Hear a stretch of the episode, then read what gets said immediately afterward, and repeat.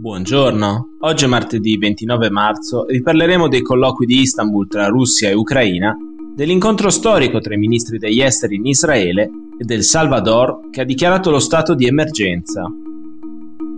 Questa è la nostra visione del mondo in 4 minuti. Ieri si sono svolti a Istanbul nuovi colloqui tra la delegazione ucraina e quella russa per raggiungere una tregua dopo oltre un mese di guerra il ministro degli esteri ucraino Dmitro Kuleba ha confermato che le trattative riprenderanno nella giornata di oggi e sul tavolo ci saranno questioni umanitarie e il massimo che ci aspettiamo è di raggiungere un accordo su un cessate il fuoco. Secondo fonti del Financial Times, tra i punti che verranno affrontati domani c'è la rinuncia da parte dell'Ucraina a entrare nella Nato. In cambio Kiev chiederebbe alcune garanzie di sicurezza e la possibilità di proseguire il processo di adesione all'Unione Europea. Sempre secondo le indiscrezioni, la Russia potrebbe prepararsi a rinunciare agli obiettivi usati come pretesto per attaccare l'Ucraina lo scorso 24 febbraio, ossia denazificare e demilitarizzare Kiev e ottenere maggiori tutele per i cittadini russofoni del paese. Sullo sviluppo delle trattative di Istanbul c'è però molto scetticismo da parte di diversi analisti, che vedono le concessioni russe come un espediente per prendere tempo in vista di una nuova offensiva. Infatti, L'esercito russo sembra essersi fermato in quasi tutta l'Ucraina, a eccezione della città di Mariupol, nel sud-est del paese. Il sindaco Vadim Boichenko ieri ha dichiarato che almeno 5.000 persone sarebbero morte dall'inizio dell'assedio lo scorso 1 marzo e altre 160.000 sarebbero ancora bloccate in città. Ieri in Israele si è svolto un incontro storico. Per la prima volta, infatti, quattro ministri degli esteri di altrettanti paesi membri della Lega Araba hanno incontrato il loro omologo israeliano Yair Lapid.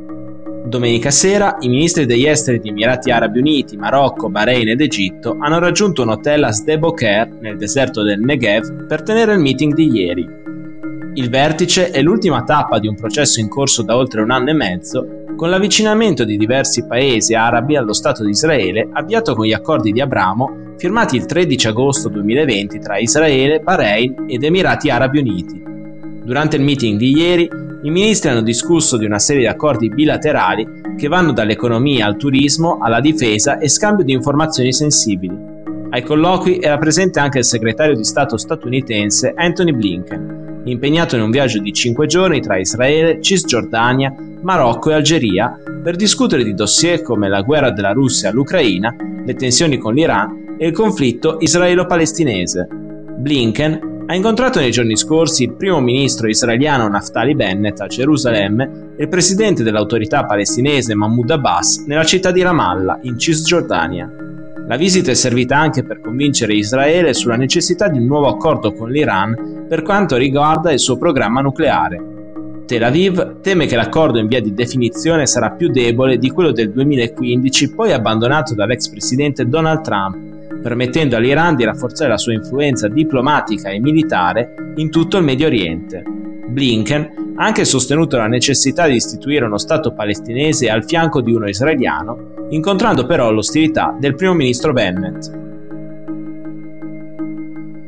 Il Parlamento dello Stato centroamericano del Salvador ha approvato l'istituzione dello stato di emergenza che resterà in vigore per un mese, a richiedere il voto di domenica è stato il presidente Nayib Bukele dopo che sabato si sono contati nel paese 62 omicidi in meno di 24 ore.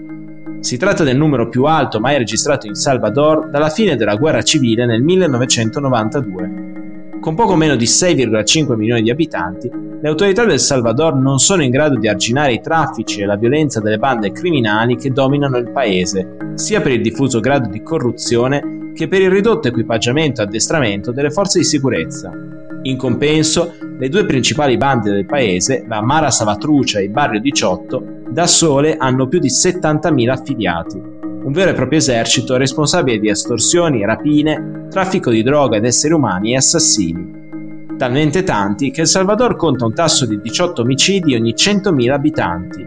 Nel solo 2021 nel paese si sono contati 1140 omicidi, in calo rispetto ai 1341 dell'anno precedente. Con la votazione dello stato di emergenza da parte del Parlamento sono state introdotte restrizioni alla libertà di raduno dei cittadini e dati maggiori poteri alle forze di polizia e all'esercito. Il paese deve lasciare che agenti e soldati facciano il loro lavoro e deve difenderli dalle accuse di chi protegge i membri delle bande, ha dichiarato il presidente Bukele. Un'affermazione che alimenta i timori degli attivisti per i diritti umani, per i quali le forze di polizia sono parte del problema per la violenza che dilaga nel paese e non la soluzione. Per oggi è tutto, dalla redazione di The Vision, a domani.